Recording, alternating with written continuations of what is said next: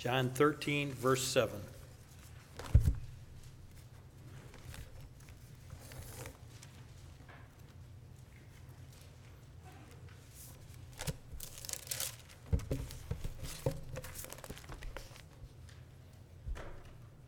Jesus answered and said unto him, What I do thou knowest not now, but thou shalt know hereafter.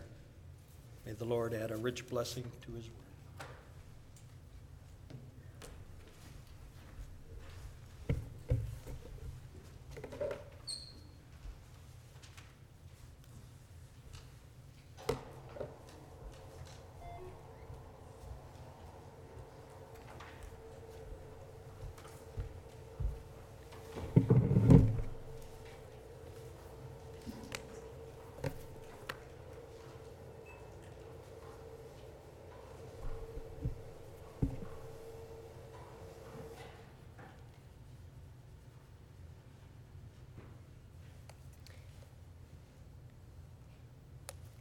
It has been a very um, full week for me.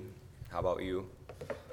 I'm sure we've all had our cup running over of things that need to happen, needed things that demanded our time, unexpected things as well. Um, I'm letting you know now. I'll be letting our guests know this evening that last night as I was praying and asking the Lord, I was rewriting the last two sermons. I just felt impressed that that needed to happen. And so, hmm.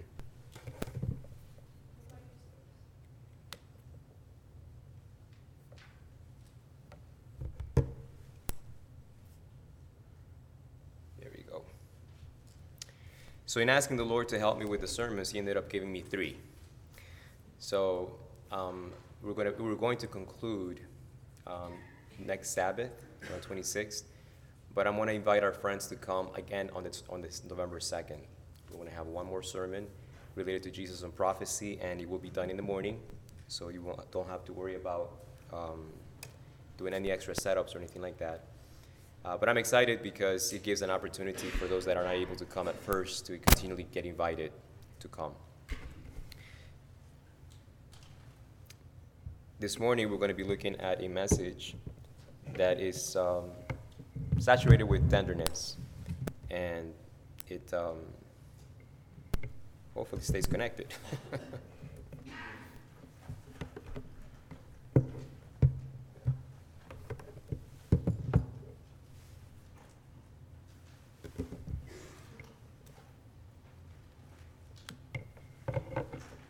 See if I put it over here, maybe it will help.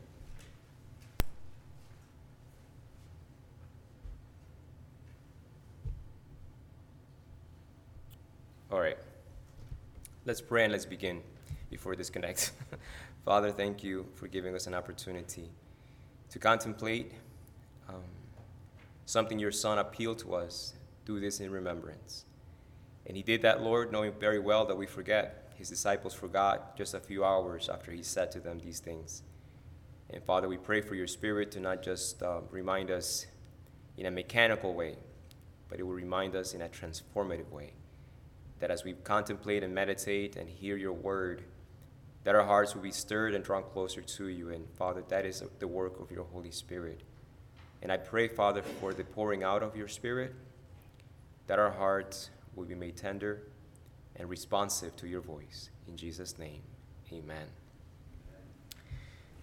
What George read for us out of John 13 7 um, highlights what I've said in previous sermons in regards to are getting our wires crossed sometimes.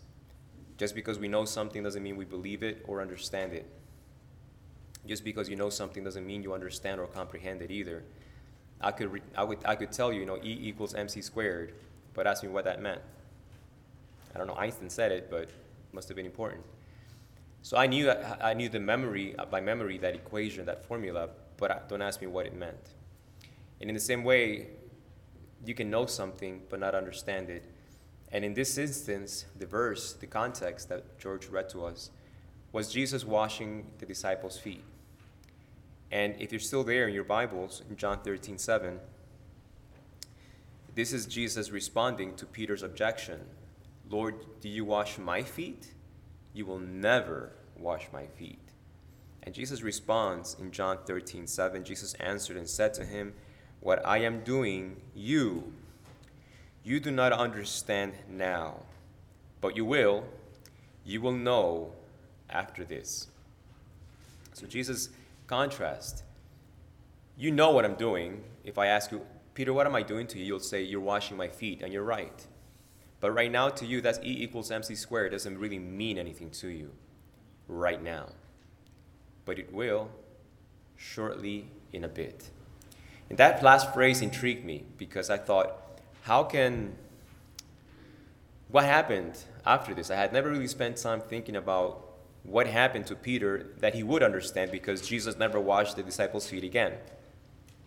And so, what did, mean, what did Jesus mean to Peter? What I am doing to you right now, you do not understand, but you will. Part of it is the fact that Jesus told us, uh, Do this to each other, I have left you an example.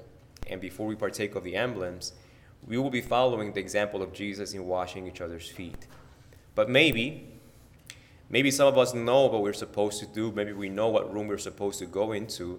Maybe we know how to get the basin and we know the towels and all the other things that Jesus said, you know, it's a, it's a symbol. It's a symbol. A symbol that we may know of, but really do not understand. That we do not, like Peter, aren't sure why are, why are we doing this? Why are we doing this? Because the church says we do it? No, because Jesus says, do this because I have left for you an example. But we can still do it, and like Peter, just know that we're washing each other's feet, but not understand the meaning behind it. And so this morning's message is entitled, Who Washed Jesus' Feet? And so I'm going to ask you, can you think of which of the disciples of Jesus washed Jesus' feet? There was one. It's found in Luke 7 44. In Luke 7, chapter 7, verse 44, it says, Then he turned to the woman and said to Simon, Do you see this woman? I entered your house, and you gave me no water for my feet, but she has washed my feet with what? Tears. With tears. This is the only disciple that washes Jesus' feet. None of the disciples washed Jesus' feet, and definitely not each other's, till after the cross. But this woman comes uh, unbeckoned by Jesus. She has not seen Jesus wash anyone's feet, but she is compelled, and she doesn't just bring water and a basin and a towel. What is she washing Jesus' feet with? Her tears. And that is what helped me understand what Jesus meant to Peter when he said to Peter, I am washing you right now. You don't understand what I'm doing, but you will. When would Peter understand this? And this is what I, I feel is, is being conveyed to Peter through Mary for each of us. That the feet of Jesus were washed by someone that was a terrible sinner, but was rescued by Jesus. And these tears were of genuine repentance and genuine gratitude and genuine devotion. These tears were of someone that was not ashamed of her Lord these tears were of someone that she was not ashamed of Jesus because she had seen how powerfully Jesus had not been ashamed of her. Jesus stood up for her when she was about to get stoned in the temple because she had been caught in sin. She had been caught doing something that she deserved to die. Yet Jesus stood up for her. Jesus was not ashamed of her. Jesus defended her. Her heart was transformed when she saw the sacrifice, when she saw the risk Jesus took for her. And she felt that what she was doing right now was little compared to what Jesus had done for her. It is significant that the Gospel of John tells us that this um, ointment that she poured upon Jesus was worth about a year's salary, a man's year's salary, which means that uh, you have to ask the question how does a woman have a man's salary? that she can just splurge like that. Well, he speaks about the profession that Mary had before meeting Jesus. Any of you Bible students know what Mary did for a living before Jesus' encounter at the temple? She was in the sales business, but she was selling her own soul. And she was selling pieces of her until she had nothing left. And when she met Jesus, she felt valueless and worthless, used and a user, someone that had learned to exploit and allowed herself to be exploited. Until she met someone that filled her with a love she had never experienced before, and she would not back off. So Jesus uh, had his feet washed by only one disciple, a former prostitute, who understood the sacrifice. You see, she did not fully understand what she was doing at that moment, but she couldn't understand when Jesus visits our town, he doesn't stay in the elites. He actually wants to stay with us. In John chapter 11, we are told that Jesus loved Martha, Mary, and Lazarus. He loved to stay in their home. He felt welcome there, he felt understood and accepted. And Jesus did something for Mary that just impacted her tremendously. She saw the power that Jesus had two ways. She saw and heard Jesus say to her dead brother, Lazarus, come forth. And the tears of grief and loss she had had for her brother were turned to tears of joy and surprise and shock. I knew he could heal lepers.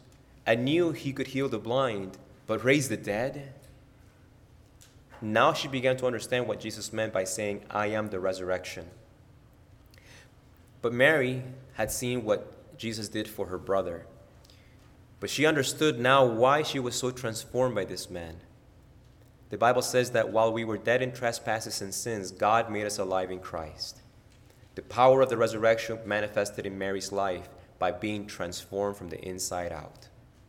That's why she cried. Inside of her now, there was something that responded to Jesus as her Savior, as her Lord, and as her friend. And she was not ashamed of him. There is uh, a lot to be said about Mary, but for the brevity of time, I want us to look at one verse that highlights that this wasn't a squeaky clean process either. Paul says that every sin that we commit is outside of the body, but he who sins sexually sins against his own body. And Mary had certainly sinned against herself. Sexual sins are a unique entity, the Bible says. And the Bible says that when it's describing Mary, now when he rose early on the first day of the week, he appeared first to Mary Magdalene, out of whom he had cast how many demons? Seven demons. I want to read to you something in regards to this verse. It says this Mary had been looked upon as a great sinner, but Christ knew the circumstances that had shaped her life. He might have extinguished every spark of hope in her soul, but he did not. It was he, it was he, excuse me, who had lifted her from despair and ruin. Seven times she had heard his rebuke of the demons that controlled her heart and mind. Mary heard rebukes. Who was Jesus rebuking? Her? The demons. Jesus is a Savior. And the Bible says that God did not send his Son into the world to condemn the world, but that the world through him might be saved. Mary heard her Savior never look down on her, even though apparently she went back and she kept going back. She would go to Jesus, but these demons, these forces, these spiritual forces would drag her back to the darkness that Jesus had rescued her. And the Bible says that Jesus prayed for her, did not give up on her, like Elijah on Mount Carmel praying for rain. Jesus persisted and persisted until she was set free from that bondage. We have a Savior that doesn't give up on us. Amen. We have a Savior that prays for us when we're not praying for ourselves. We have a Savior that will wake up other brothers and sisters in the morning, in the evenings, and put their names into our hearts and say, Pray for them. They need your prayers right now. That's the kind of Savior we have one who acts when he sees us being dragged away by that lion that walks around roaring, seeking someone to devour. that's you and me. Satan is not waiting for you to step into temptation, he's searching for you to bring temptation to you. We have a Savior, a good shepherd, that fights the lion, has overcome the lion, and he will rescue every single one of his lambs. The Bible says that he prayed seven times he, she had heard his rebuke of the demons that controlled her heart and mind. You don't need to act deranged or abnormal to be guided and influenced in powerful ways by these spiritual forces. And we live in a society that does not recognize how easily we can become influenced and maybe at times controlled by these powers. And there's only one power that can set us free from that. She had heard his strong cries to the Father in her behalf. She knew how offensive sin is to his unsullied purity, and in his strength she had overcome. When to human eyes her case appeared what? Hopeless. What we see is not what Christ sees. When to human eyes her case appeared hopeless, Christ saw in Mary capabilities for good. He sees capabilities for good in every human being. He saw the better traits of her character. The plan of redemption has invested humanity with great possibilities, and in Mary, these possibilities were to be realized. Through His grace, she became a partaker of the divine nature. The one who had fallen and whose mind had been a habitation of demons was brought very near to Jesus, to her Savior, in two ways very near in fellowship and very near in ministry. Mary had been drawn to Jesus in two specific ways very near in fellowship and very near in ministry. This is the Mary that never went to church because she was out doing business. This was Mary that had forgotten about Sabbath, the scriptures, God's law, anything. She had just given up on all of that because she felt God had given up on her. The one that was most distant from God became one that was brought nearest in fellowship and ministry. It was Mary who sat at his feet and learned of him, even though she was rebuked by her sister Martha for doing so. It was Mary who poured upon his head the precious anointing oil and bathed his feet with her tears. Mary stood beside the cross and followed him to the sepulchre. Mary was first at the tomb after his resurrection and it was Mary who first proclaimed a risen Savior. Isn't that powerful? The one that had been the most hopeless, the one that society saw no good, no hope in, Jesus saw what she could become through his grace. And because Mary chose to sit at Jesus' feet, because Mary chose to be as near to him as possible, she had intimate, close fellowship with Jesus and in the end had closed ministry. This is inseparable. This is why communion is, is an invitation to all who believe and have experienced this grace of the Lord. Paul says that when we participate in this, we proclaim. We proclaim the death and resurrection of Jesus Christ. Mary was not ashamed of her Savior. She was not ashamed of him at the cross, at the sepulchre, or Sunday morning. She did not understand everything, but she understood what he had done for her. And you may not be able to regurgitate everything about theology, but in this morning, do you know what Jesus has done for you? Do you know what he has done for you? Because if you don't, then you won't understand communion. If I don't have a testimony of what Jesus has done for me, then has Jesus done anything for me? Have I accepted? See, the disciples would not yield their hearts, their stubborn, prideful hearts. And if you were to ask the disciples, What has Jesus done for you? Well, he's made me feel weird and awkward. He washed my feet. Why would he do that? Mary, what has Jesus done for you? And Mary would keep you for hours. What are our conversations about when we are with our friends? That is what confronted me when I was unconverted after years of being a Sabbath school teacher and deacon and an elder. What has Jesus done for you, Ariel? He has yet to give me the green card. He has yet to give me a wife. He has yet to give me. He hasn't done anything for you yet? Nope. That's why I have no testimony of his goodness. That's why my conversations gravitate about television programs, jobs, and money, and my broken lawnmower, and my carpet, and my bedroom, and toothpaste, and all these things, which is not bad to talk about. But certainly, Jesus ought to be in the conversation at some time in the mouth of a Christian. Amen? Amen. Especially in church. Amen? Especially during potluck. Amen? What will I talk about? What do I talk about? Jesus says that out of the abundance of the mouth, out of the heart, the mouth speaks. And Jesus, once again, through this communion service and in, in his providence, you being here, Jesus once again is presenting to us his sacrifice. And he's interceding. And I read in a book that during these encounters, his spirit makes himself manifest in special ways to awaken hearts and bring spiritual revivals. Do you want a spiritual revival in your life, my friends? I want to have that nearness of fellowship with Jesus and that nearness of ministry of Jesus. I'll talk about my daughters and I'll talk about the wonderful things my wife does for me and I'll talk about the wonderful brownies that I make for my wife and my kids. I don't mind those conversations. But I am learning that in every opportunity with church members and secular people in the supermarket and in the garage and in the gas station, to bring naturally, to not wait, to bring naturally my Lord and Savior into the conversation. He was not ashamed of me when he should have. He was not ashamed of you when he should have. I want a heart like Mary.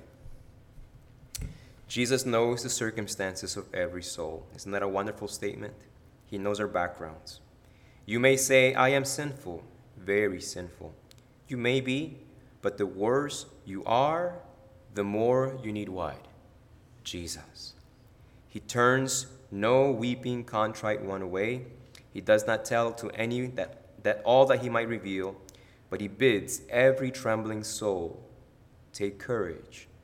Freely will he pardon all who come to him for forgiveness and restoration.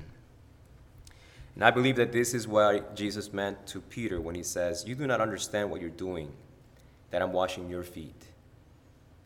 And though you will never wash my feet with this kind of water and this basin, you will, you, you will shed the same kind of tears Mary did when she washed my feet. And every believer, when we experience the grace of God in our lives, we will shed tears like Mary did too. We will shed tears, though not physically in front of Jesus, but certainly in his presence. Tears of repentance, tears of gratitude, tears of overwhelmed joy of what he has done for us. And the Lord, the Lord turned and looked at Peter. So Peter went out and wept bitterly. This is when G- Peter understood what Jesus had done for him when he washed his feet, and how he wished he could not wash those feet that had walked into his life and saved him. But Jesus doesn't need us to physically fall at his feet and physically weep at his feet. And physically, I, I couldn't dry his feet with my hair. Thank God uh, he doesn't expect me to do that. But I know that God rejoiced in 1999 when Pastor Louis Torres made an appeal. And I was so afraid of stepping forward and being baptized. And the people, our guests, know that that was my rebaptism my first baptism was just a formality. I went back to my dormitory and I began to pray and say, Lord, I don't trust myself. I don't trust that I will be able to stick, that this decision will mean anything. And I've already walked away from you. I have already walked away from you, and I don't want to do it again. And I began to cry. And sometimes, you know, I don't know if this ever happened to you, you're praying and you just feel this deep sadness in your heart. But as you begin to express that deep sadness, and all you can pr- pretty much do is cry at the same time, you begin to feel hopeful and encouraged because these are supernatural tears. these are not tears that you're shedding because of consequences. These are not tears that you're shedding because your marriage has failed. These are not tears that you are reaping the consequences of poor decisions in the past. These are tears that begin to taste of hope and reconciliation. You begin to see that you are praying and God is listening, He's not rejecting you. God is hearing your prayer and He desires to.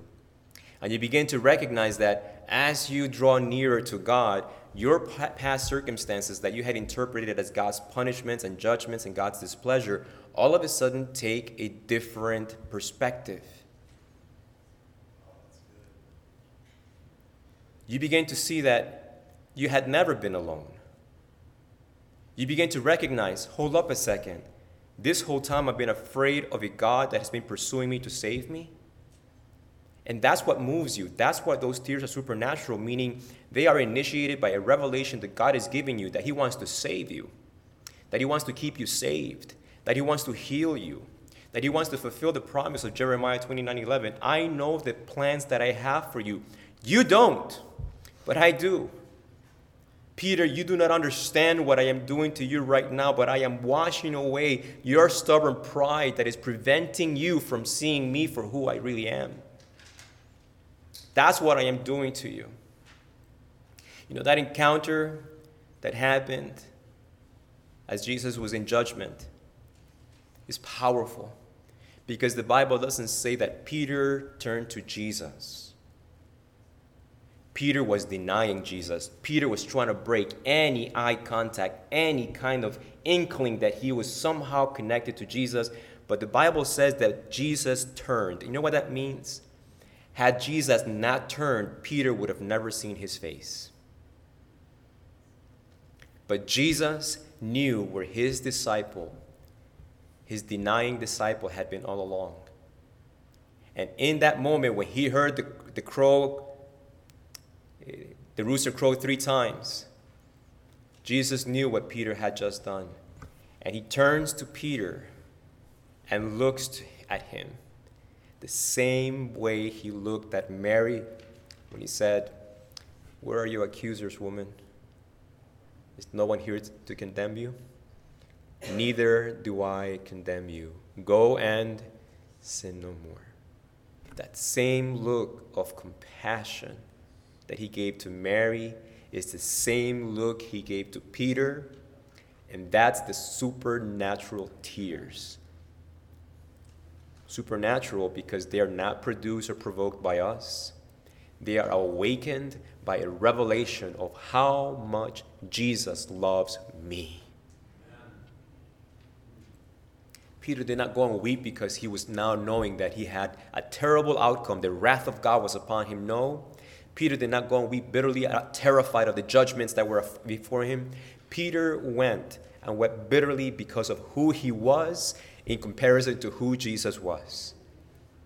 Peter went and wept bitterly because he finally realized how weak he truly was, and yet, at this most painful revelation of how far below he was really in reality, at the same time, for the first time, he realized how much Jesus truly loved him. And he loved him even though he knew who he truly was. We try so hard to be loved by our daddies. We try so hard to live up to the standards of our families, of our church, of our community. And I know of individuals that so hard to try to get that one approval from mama, that one approval from the husband, that one word of approval from the wife. We struggle believing that Jesus loves us, even though he knows the depths of our sinfulness and our weakness. That's our struggle of faith, believing that God truly loves us. And that's where we shed the supernatural tears. When that revelation comes to you personally, when you open up your heart and you say, Father, could this be for me? Father, I am so sinful. So sinful, Father, these people sitting here this morning do not know the kind of person that sits here this morning. They do not know my past. They do not know the choices I have made in my past. It doesn't matter who knows down here. Jesus knows you, and He loved you while you were in that darkness. And you are here because He refuses to give up on you. I want to invite us to pray to collectively. Many of the Psalms were um, used this way in church, and they were prayed corporately. And I want to invite you this morning to read with me one of my favorite Psalms. It's a psalm that David wrote when he finally got a glimpse of who he was. We'll be talking about him tonight, the way. So, this is Psalms 51. It's the New Living Translation. I picked it so that we would not just go into automatic mode because of the familiar versions that we are accustomed to. But I'm not going to, of course, force you. This is an invitation to make this not a recitation, but a prayer. A prayer from your heart. Will you be willing to join me on the count of three? One, two, three.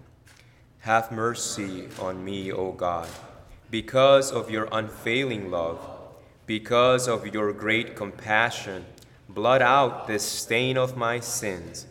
Wash me clean from my guilt. Purify me from my sin. For I recognize that my rebellion, it haunts me day and night. Against you, and you alone have I sinned. I done what is evil in your sight. You will be proved right in what you say and your judgment against me is just. Purify me from my sins, and I will be clean. Wash me, and I will be whiter than snow. Oh, give me back my joy again. You have broken me. Now let me rejoice. Don't keep looking at my sins. Remove the stain of my guilt. Create in me a clean heart, O God renew a loyal spirit within me. Do not banish me from your presence, and don't take your Holy Spirit from me. Restore me to the joy of your salvation, and make me willing to obey you. Then I will teach your ways to rebels, and they will return to you. Did you recognize intimacy, the nearness of fellowship that culminates in the fellowship of ministry is not about just receiving, but now being a means by which others can experience the blessings you've had from Jesus. Then I will teach your ways to the church, to rebels. There may be some rebels in the church. That's why we have Sabbath school. but, beloved, Communion is not something that stays in church. Communion is something that is a response to recommit to being near to Jesus. Participating in the foot washing is recognizing I need to examine my life. What is my testimony? What is my journey? Because as you reflect, you may be deceived into thinking Jesus saved you 10, 10 20, 30 years ago when you gave your heart to Jesus, that was the first encounter.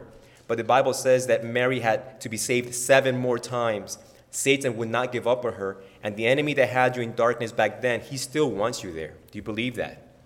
And he's working to discourage you, he's working to disconnect you from the vine, from Jesus, from the living word. So, communion is a recommitment of prioritizing where the priorities need to be Jesus first in my life. His word and my time with Him alone in prayer, nothing will take that from me. Like Mary, to sit at the feet of Jesus on a daily basis. Amen? Amen. That is what communion is. Communion is, it's not a red, a dead ceremony that only stays contained in the church.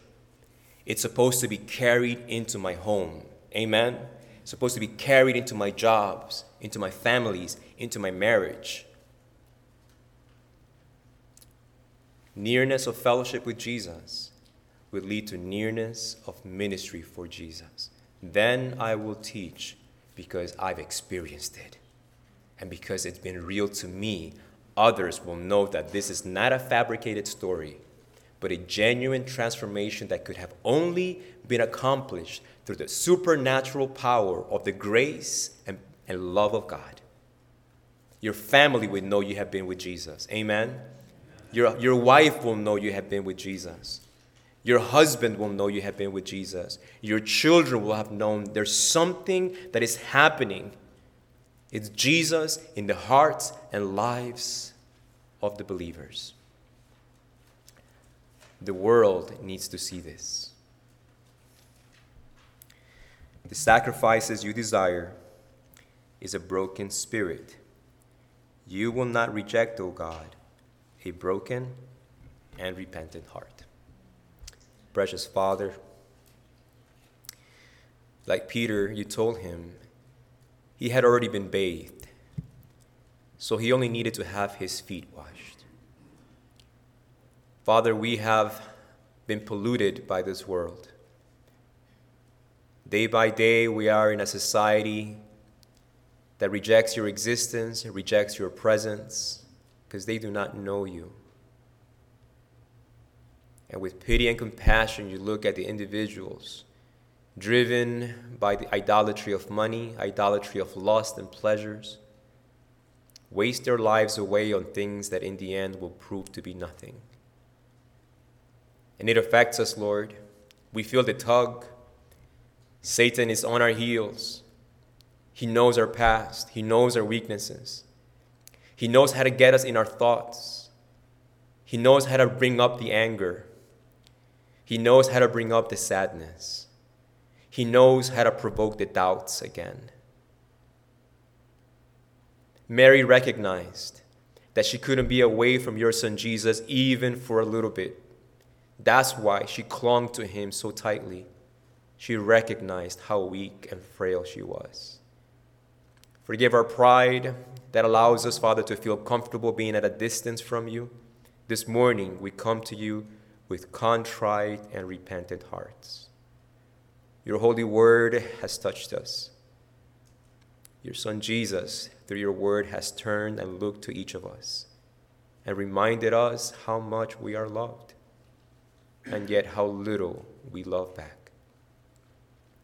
How quickly we forget and how quickly we allow other things to become priorities. Father, we want to be participating in a symbolic act of humility that your Son Jesus told us to do as an example, that He gave us an example to do. And I pray, Father, that though we know what we are doing, we will understand what it means as we do it. That our hearts will be stirred knowing that it is tears of repentance that we can shed to wash your feet like Mary. And as we partake of the emblem, Lord, as we taste the bread and drink the wine that you, your Son told us to do, I pray your Spirit would awaken in us, visually in our imaginations, that love that was displayed at the cross, that our hearts would be drawn and that we will shed tears of gratitude, devotion, and faithfulness, like Mary did. Father, bless this service to honor you and encourage us. In Jesus' name, amen.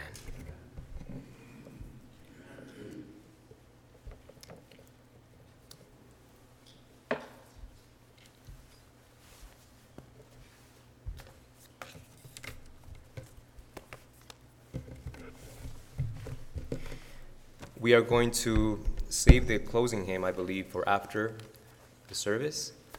And we're going to participate of the foot washing right now. Um, Jim, if you could direct the ladies and the gentlemen and um, where we can go to right now. If you choose not to participate, that is perfectly fine. We just invite you to stay here. It will be just a few, few minutes. You can open the Word of God. You're welcome to come and watch if you're a visitor and you have never seen this the biblical ceremony of the foot washing that Jesus enjoins us to practice. Um, you're welcome to come and watch as well, ask questions. Um, and then after that, the foot washing, we will come back to participate and partake of the emblems of the Lord.